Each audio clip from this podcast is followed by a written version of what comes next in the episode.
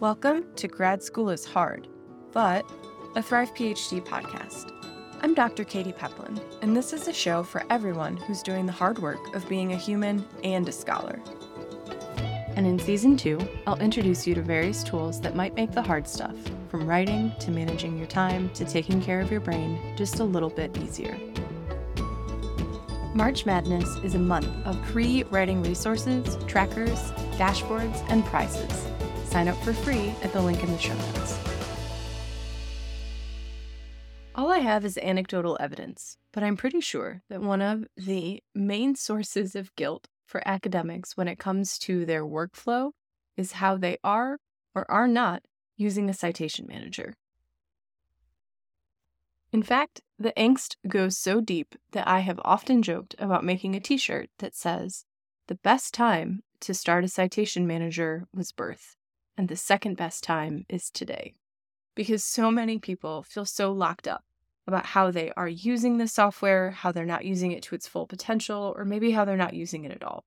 So let's get into citation managers, how and why you might want to use them, and some of the lesser known features that I think are even more valuable.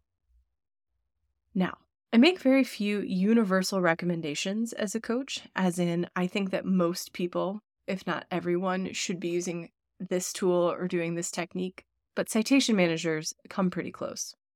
I think that most people, most of the time, should be using a citation manager simply because you will encounter so much literature, pieces of research, primary sources, all sorts of things. The material that you accumulate as a, an academic, a scholar, is mountainous. You can't, you truly cannot conceive of how many PDFs you will encounter over the course of a PhD program or, goodness knows, a multi year, multi decade academic career. So, a citation manager is simply put a piece of software that stores all of the citable information about the pieces of information that you have, like title and DOI and publisher, in one place so that you can find them it's like a list of everything you've checked out from the library, although you control it and you put it in and you don't have to read everything that's in there. The other thing that citation managers do really well, and their first and primary function was to export and automate your citations. So you will interface this piece of software, and the most common ones are Zotero, Mendeley, and EndNote. You'll interface a piece of software with your word processor like Word.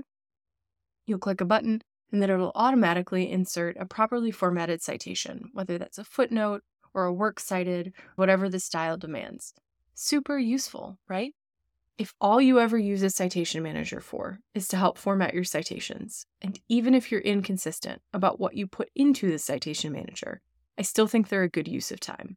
They are not perfect, for sure. You do often have to adjust a few things, you might have to double check the formatting, but it really helps save both the records of all of the pieces of information that you've come into contact with and saves you a lot of time when it comes to the actual formatting work. But there are so many other features of these citation managers that I think deserve some consideration in your reading and research and maybe even writing workflows. I love the ability to create collections inside of a citation manager. You might create a collection that you share with your department called Best Texts to Teach This Topic with, and everybody can update it and it automatically syncs between devices. I love creating collections for special interests or reading groups or keeping things organized. I love nothing more than organizing bits of information on my computer. Please don't ask me to organize anything in my real physical life, I won't do it. But I will noodle around in my citation manager making collections. But the fact that you can share some of these, create libraries, and keep them updated is so, so useful. I have what many people would refer to as shiny object syndrome. So I need to keep as much of the information about whatever I'm doing in one program because the instant that I click out of said program, the more likely it is that I'm going to end up in some wild corner of the internet where I didn't intend to be. And I love that citation managers will let me store my notes with them, it sometimes will let you append PDFs, although the storage of that can get tricky. Storage management is a whole other episode of this podcast. But you can keep your notes right with the citation so you can remember, oh, that was this edition of the book that had these page numbers, or it was this publication that I was encountering at a conference or whatever. Your notes can be as detailed or as scant as you want, but having them right by the citation information makes it so much easier to trace your steps back later on. You can also, in many of these software programs, mm-hmm. create tags, which can really increase searchability. So I have tags in my citation manager for actually read this, or skimmed this, or decided not to read this. I have tags that refer to different methodologies. I have tags about the decade that something was published in. I have tags about clusters of researchers that published together so I can see the different schools. And it's so useful to then go through and filter and say, okay, show me all of the things that were published in the 80s with this method that came out of this lab. Boom. It's so hard to do that in any other piece of software. And that ability to sort of keep things, add information, add rich metadata can really pay off the more you invest inside of that citation manager and the bigger that collection is. This can help you keep track of all of the things that you could and have already read. And as any academic will tell you, managing your reading pile is one of the most daunting and ongoing tasks. You literally never finish it.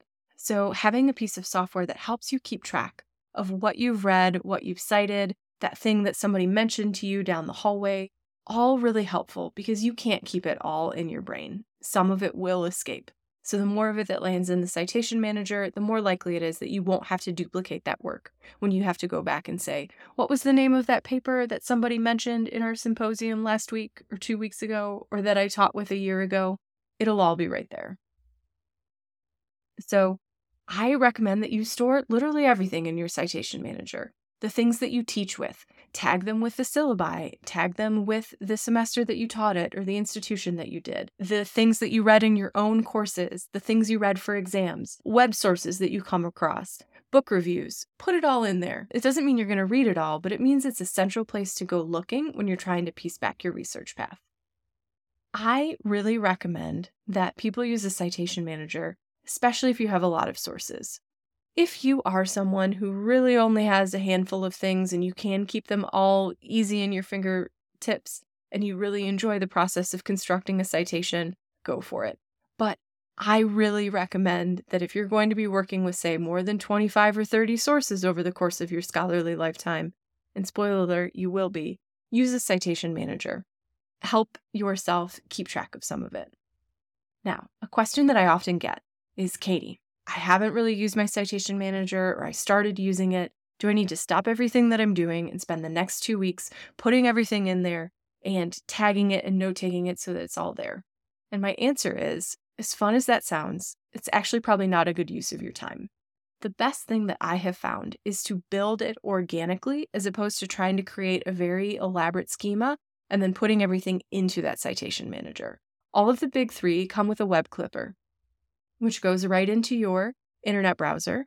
It lets you push a button when you're surfing on a page that, you know, Google Scholar or JSTOR or wherever you're getting your information, and it automatically sends it to your citation manager. You might have to do a little bit of cleanup and tagging to make sure that it's good, but you can, with a click of a button, automatically import those things. So, wherever you are right now, get in the habit of starting to do that. Tag when you need to use tags, add folders when you need to use folders but start to build it wherever you are. Because, like I said up top, the best time to have done this is when you were born and just kept track of everything that you've ever read for your entire life, always.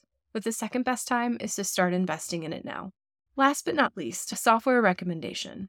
I recommend Zotero to everybody because it's free. You don't pay for it. It's a piece of open source software. It is regularly updated. There's a very robust online support community. I've linked to a bunch of things in the show notes to help you out there. I also think Zotero is the easiest to use, and I think it's one of the ones that has the most flexibility with what things it pairs with, what word processors. It plays the nicest with other pieces of software that you might use. But you can also check your university library and software showcase because oftentimes they have resources, guides, and discounts on software. So it might be that your university really supports EndNote and they give you a great discount on it that's a good reason to start using it if that's what makes sense to you. But definitely look for something that has a web clipper that has the ability to tag and sort, and you'll be well on your way to having more organized citations, not just when you're ready to press publish on that paper, Also, you're organizing the work and the material of the research process across your many, many projects. Thanks so much for listening, and I will see you next week. Thank you for listening to Grad School is Hard, but you can find more information and resources in the show notes and at thrive phd.com. Every month, I'll select one reviewer for a free 45 minute session with me. So please subscribe, rate, and review to help spread the word about the show. Thanks so much, and I'll see you again soon.